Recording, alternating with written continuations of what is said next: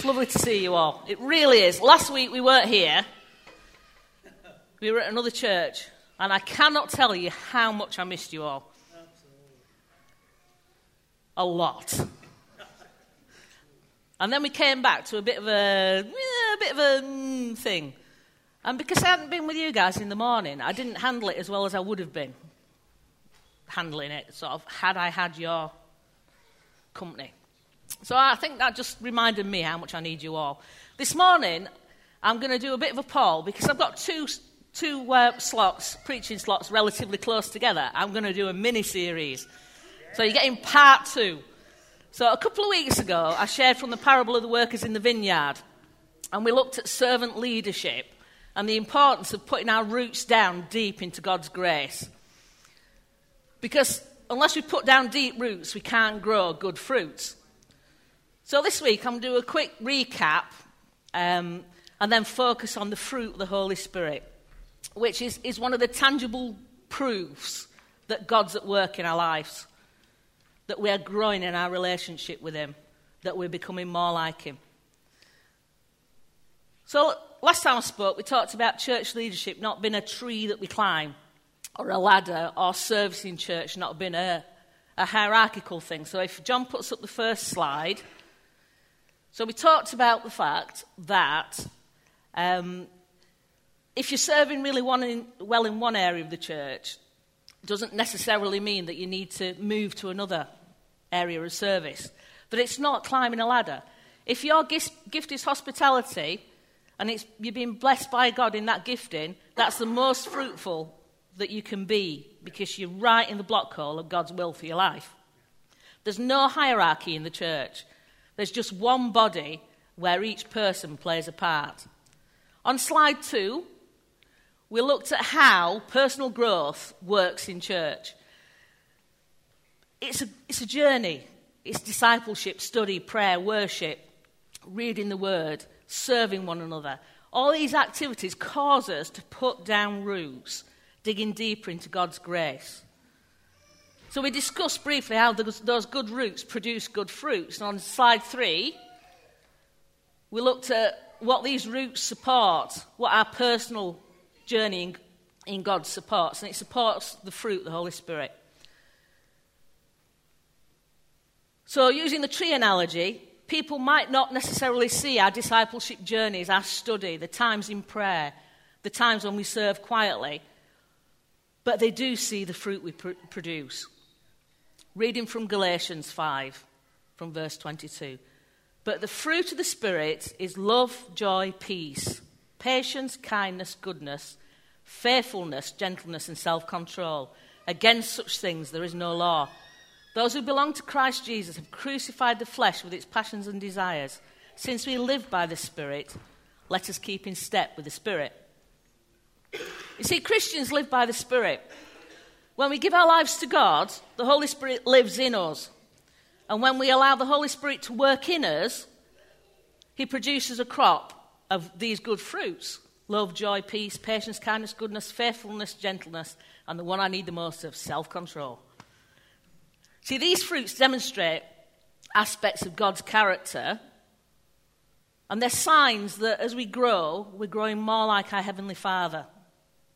So the more we demonstrate these attributes, the more like our Heavenly Father we're becoming, and that's a growth.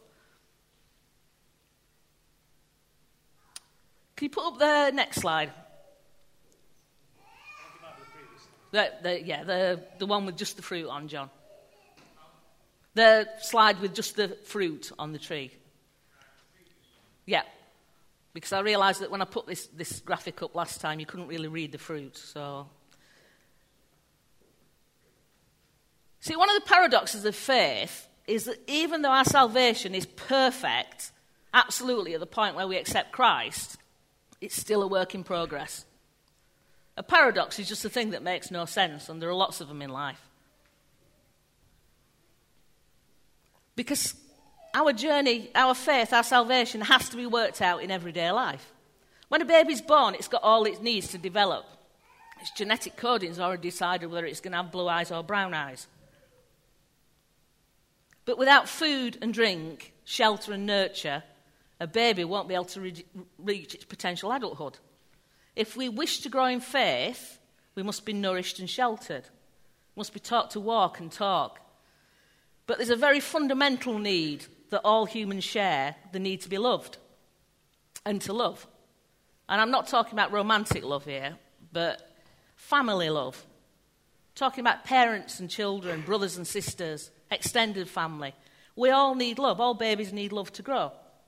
Take love away, and a, a child doesn't grow fully, doesn't grow into all it can be. Of course, family love's not always perfect. I remember one Sunday morning when my son would be probably about four or five. We were in church, and I looked down at the lad's feet for some reason, and I realised that his shoes were really tight, and I thought, I'm a terrible parent. I'm allowing my son to wear shoes that are far too tight. So I bent down to examine the situation, realised that he got six or seven pairs of socks on which might be why his shoes were too tight. So then, when I started stripping pairs of socks off him, I decided, I realised that he decided that the best place to store his lifetime collection of Blu Tack was in every layer of these six pairs of socks, simultaneously ruining the whole lot. So we had a few words that were less than loving. And this was Mother's Day, which just added to the general picture. So, so we got home. He's remembered now. So we got home, and I'm like grumping away in the kitchen, making Mother's Day dinner, thinking, I'm going to make dinner. And Ian came in looking all cute with a card that said to Mum, and had got a picture of some flowers on. So he presented it to me. I thought, oh, that's, that's all right. It's lovely. That's lovely. It makes up for it all. I opened it up, and he said, I hate you, Mum. Love Ian.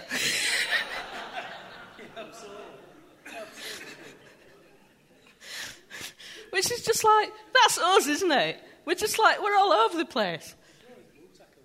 Yeah, I threw his Blu Tack away. That's why he hated me. It wasn't the socks. He wasn't attached to the socks, just the Blu Tack.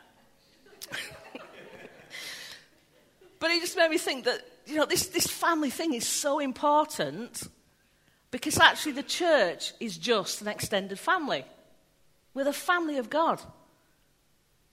In order for the church to to thrive, it has to be a safe place where love abounds, where it's okay to love each other. It's okay to occasionally throw your teddy out the cot as well. And um, if you're a child, actually, that's not uncommon. I hate you. I love you. I hate you. I love you. Because these things are just, they don't understand what hate is. They're a child. They're just saying something. So the church is an extended family where love is the most important thing. I'm going to read from 1 Corinthians 13. These verses are often used at weddings, which is funny because they're not really about romantic love, they're about familial love.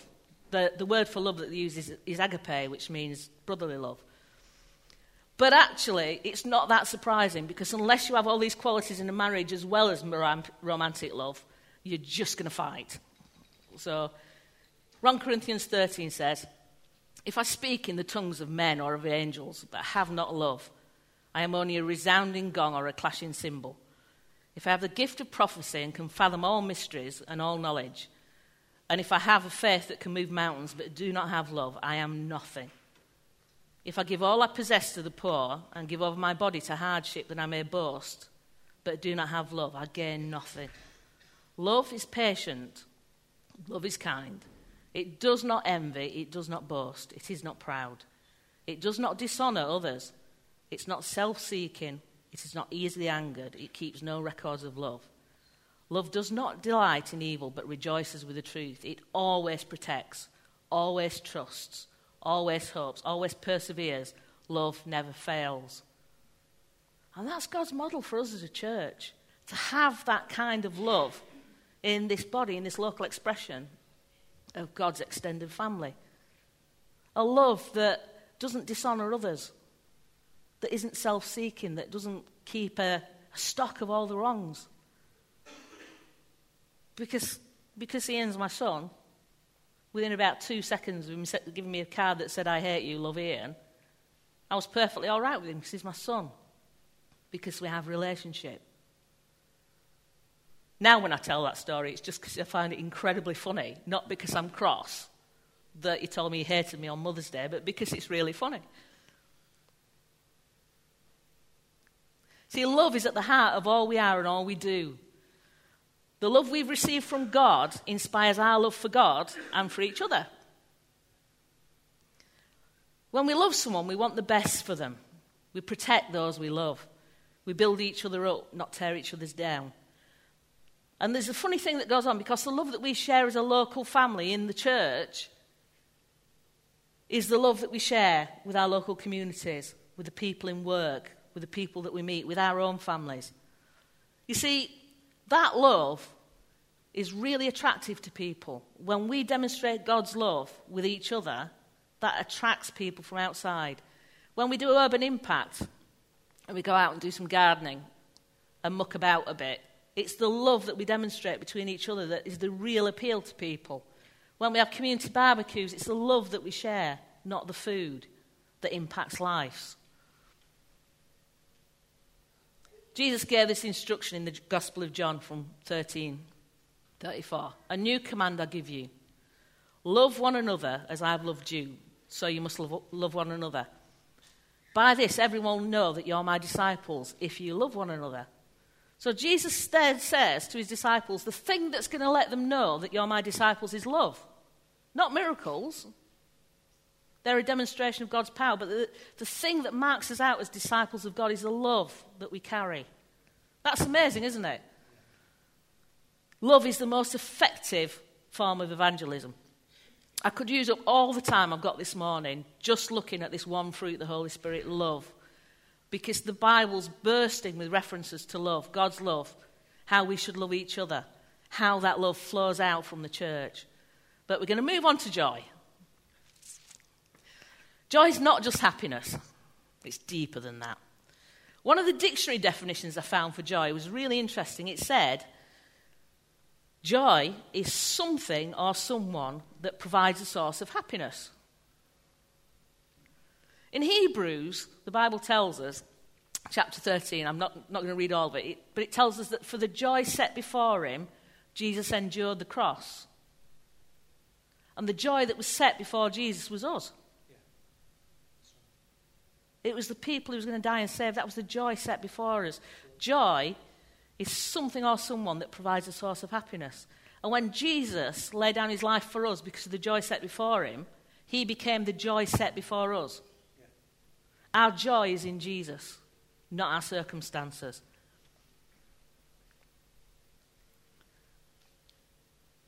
Because our joy is in Jesus, not the things happening to us, we can experience that joy in a deep personal way, and we can know that joy even in the middle of, t- in ta- middle of times of pain and grief and separation and loss and trouble and anguish. We can still know that peace because that peace before us is Jesus and Jesus is constant. Jesus isn't overwhelmed by storms, He's constant whatever our circumstances are. In the Gospel of Luke, Jesus sent out his disciples to go before him and perform miracles. And it says that they returned full of joy. They were just absolutely full of it. Jesus, even the demons flee in your name. They just came back full of joy. Jesus sent them out, and what they came back with was joy. But Luke 10 17 uh, and verse 20, I'm going to split these two verses. It says, The 72 returned with joy and said, Lord, even the demons submit to us in your name. And in verse 20, Jesus says, However, do not rejoice that the spirits submit to you, but rejoice that your names are written in heaven. You see, Jesus is reminding his disciples that the joy isn't the things we do, it's who we are in him. It's that relationship that we have in him. That's where the joy is. The joy is our salvation. It's that our names are written in the book of life.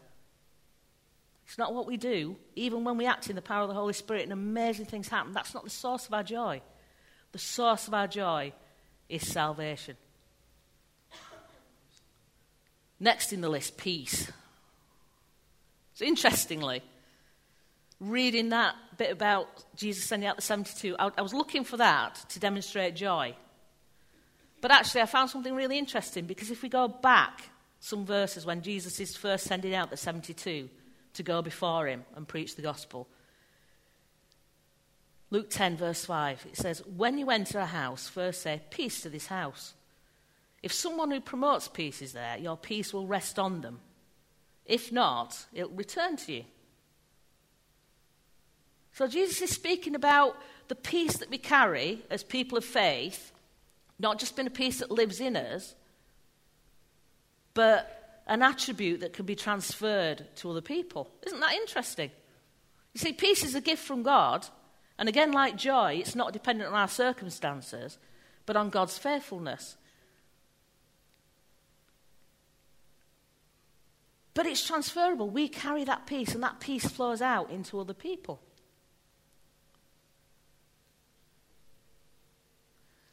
Um, as Jesus in the Gospel of John is preparing, Paul's touched on, on, on this. I'm going to come to some verses later that will just make you think we colluded, but we seriously didn't. As Jesus is getting ready to lay down his life for us and leave his disciples, he prepares them for that temporary separation that's going to happen. In John 14, 27, he says, Peace I leave with you, my peace I give. I do not give to you as the world gives. Don't let your hearts be troubled, and do not be afraid.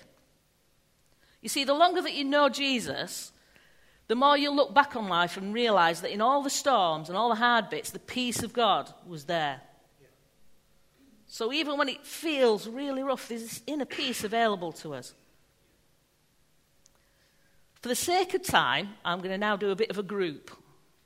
I'm going to put patience, kindness, and goodness into a parcel of characteristics that for this morning I'm going to say, Things Joe needs more of is the title of this.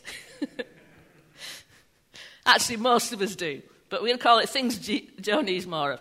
You see, these characteristics are vital in our interactions with each other. In the church, in with each other in the church and in every other area of our lives. A few weeks ago in the sixth service, Sue talked about spending time with a, a food bank client. And she spent time with her, she was kind to her, she talked to her, she was patient because it took a long time. And then that lady came back later and told Sue that she'd been planning to collect the food parcel, go home, cook a last meal, and commit suicide. But that act of kindness and patience and goodness from Sue brought that lady into a place where she could choose to live. So, actually, we often don't know the impact that we're having on those around us. We just don't know. But goodness, kindness, and patience will always impact people. They can't not. I think the easiest way to underline this is, is to actually consider what the opposite that is. And we know how damaging the opposite is. We, we're English, so we're rubbish with words. So we think goodness is a bit, mm, good, mm, wants to be good. I want to be good. But the opposite of goodness is badness. The opposite of kindness is unkindness. And if you've got no patience, you're impatient. Those three things, people who are bad, unkind, and impatient, aren't the kind of people we want to know or be. So don't underestimate your everyday interactions with people. Don't underestimate the impact of, of goodness, kindness, and patience.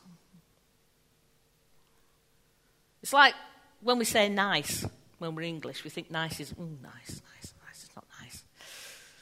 Because our society tends to value success and strength over kindness. Our society might, but the kingdom of God doesn't. That's not how we are to be as Christians. You see, I'm feeling quite challenged about these characteristics at the moment. So I'm going to tell you a situation that's gone in the cafe for a couple of years. And I'm going to just pick a random name. We'll call, we'll call this person, I, can't, I, I want to call her something that none of you are called, like Agatha, but I'll forget halfway through and use a real name. So I'm going to call her Jane, because I've decided to. So a couple of years ago, I came across this lady called Jane who presented with a load of needs. So we gave her something to eat and drink, and I ended up taking her to a couple of different services in town to try and get her some help. Because it was my day off, so I, could just, I wasn't just abandoning the cafe. So I'm walking around with her, and all the time she's saying to me, Oh, nobody will help me. Look, nobody's helping me. Nobody's helping you.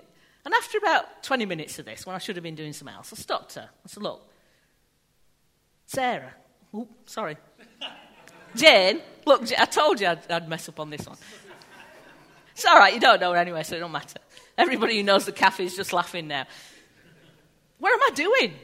What am I doing if I'm not trying to help you? Oh, yeah, but nobody will help me. I'm trying to help you. I'm here. I'm stood with you. We're walking up this street. I'm going to sit down. I'm going to represent you in this meeting. I'm helping you. Nobody's helping me. Nobody will help me. So I took it for about 20 minutes. I said, you know what? You're not being helped. So I walked away. A bit later, she rolled up and she'd discharged herself from hospital in the middle of winter with no shoes, so she was wearing plastic bags on her feet.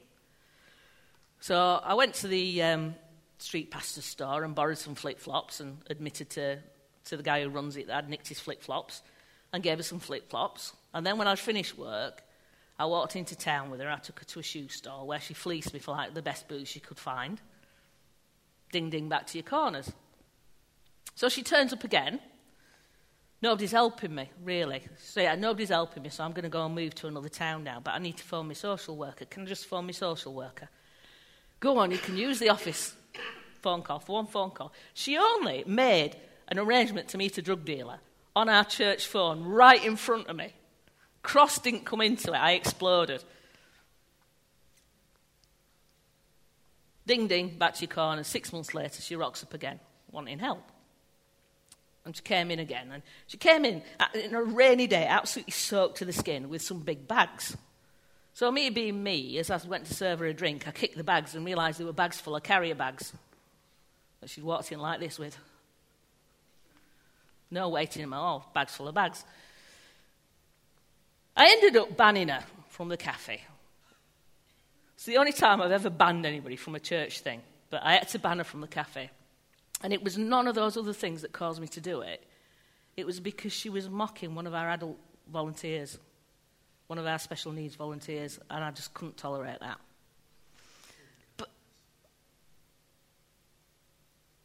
So, how do I reconcile having to say to somebody, no, you're not welcome here anymore, with the fruit of the Holy Spirit love, joy, peace, patience, kindness, goodness, gentleness, faithfulness, and self control back to the sending out of the 72. When you enter a house, first say peace to this house. And if someone who promotes peace is there, your peace will rest on them. If not, it'll return to you. We offered a peace. We offered her a place to be. We offered her some solutions, but she wouldn't take them. It goes on to say, Jesus sometimes says some remarkably harsh things. It goes on to say that if you enter a village and you're not received, leave it and shake the dust off your feet. With Sarah, we've left it and shaken the dust off our feet. And currently, she's not in a good place. So, how do I reconcile that? Because the truth is that we can't just keep being doormats forever. Jesus didn't ask us to do that. And I think the thing is, I believe that she still has the chance to change, but every opportunity she's had to receive God's peace she's rejected it. So for now, we move on because if you remember, it says that love always protects in Corinthians, and that's a model of who we are. And we have a duty to protect this family as well.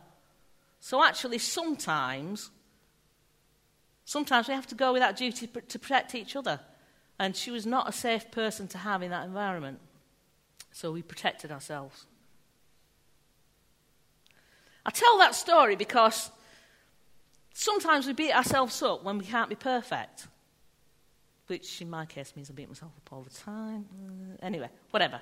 Land speed record on beating up. Not, not this. But actually, God just asks us to present the possibility of somebody receiving his love and peace and patience and kindness and goodness. We can't force feed them. I pray for her that she'll turn round and come back to a place where she can be dealt with. So we've got faithfulness, gentleness, and self control left.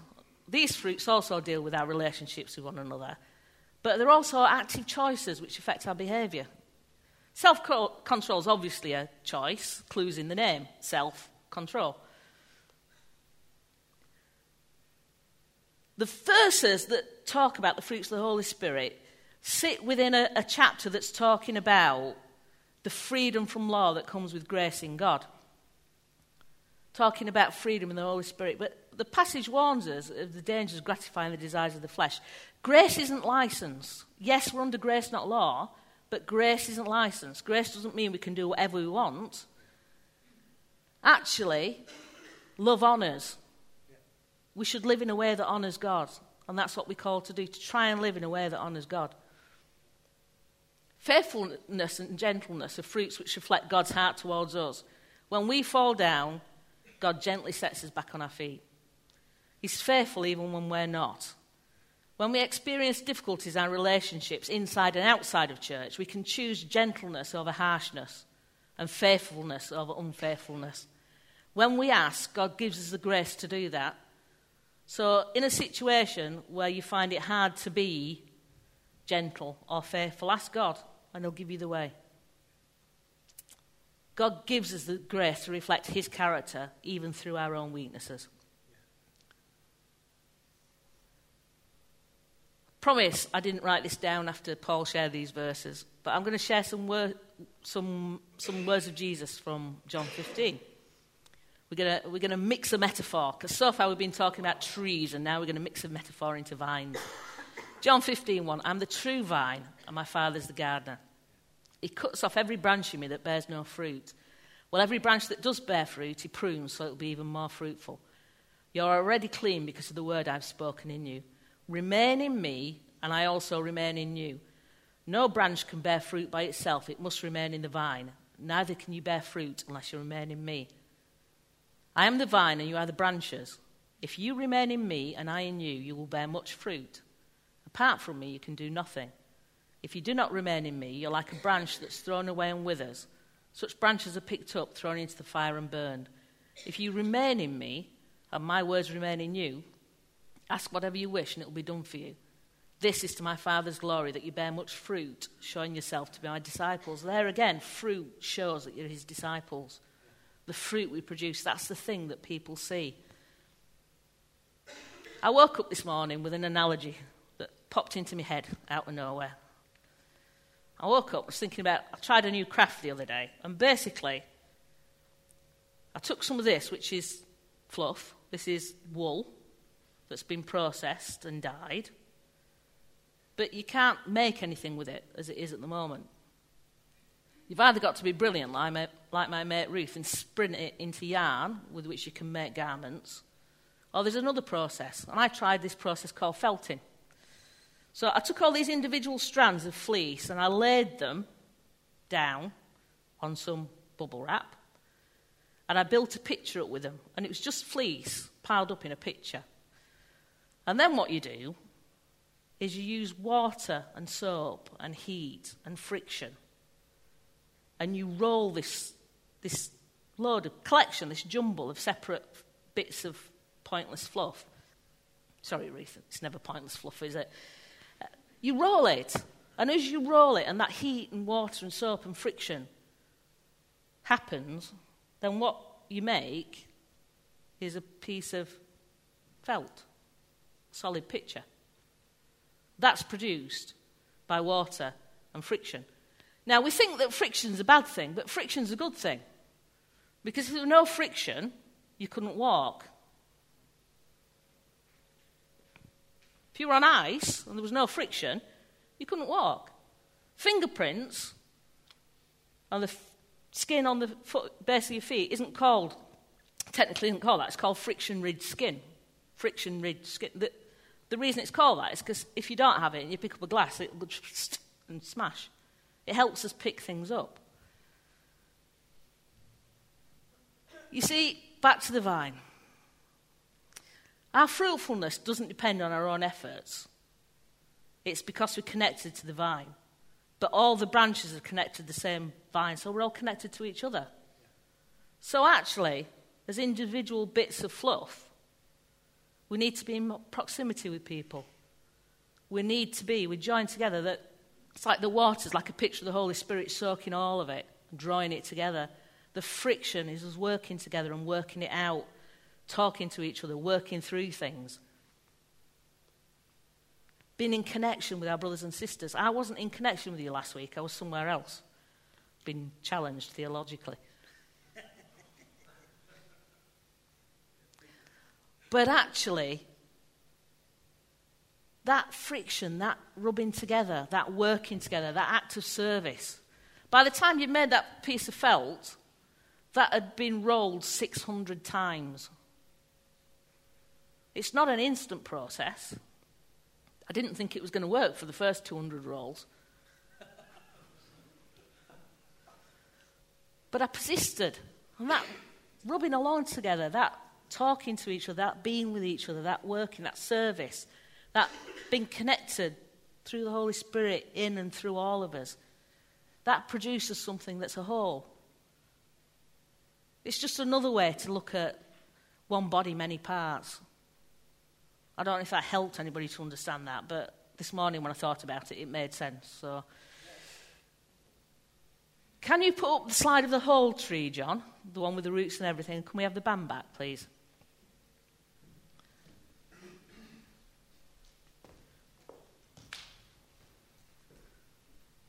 Lots of verses that we've read this morning talk about the fruit that we bear being the sign that we're Jesus' disciples. So, good roots grow good fruits. There are two, we, we, fruit doesn't spontaneously generate, the tree needs the roots. So, like we talked about last time, we need to be on that discipleship journey, that digging down, that putting our roots down into God's grace. But that also has to do something. Just having great roots and no fruit, that doesn't demonstrate to the world that we're Jesus' disciples. So I'm just going to pray and hand over back to the guy, uh, to the worship team, that God would do His thing in us. Lord, we want to thank you that you are good, that you love us so completely. Lord, I want to thank you that you've demonstrated your love so that we can understand the kind of love we need to have amongst us. Lord, we pray that this week, as we rub up against life circumstances and each other and challenges, you'll be forming us into that beautiful picture, that reflection of who you are. Because we'll, we'll bear your likeness, we'll, we'll, we'll be growing your fruit. So, Father, I just pray for everyone here that, that knows you, that you just grow them in love, joy, peace, patience, kindness, goodness, gentleness, faithfulness, and self control. Oh Lord, if there's anybody here that doesn't know you, Lord, I pray that you'd be at work in them, that you'd make them hungry to know you, to understand what that love of God experienced in their life feels like. So, Lord, we just give it all to you and we thank you that you're the God who supplies all that we need. Amen.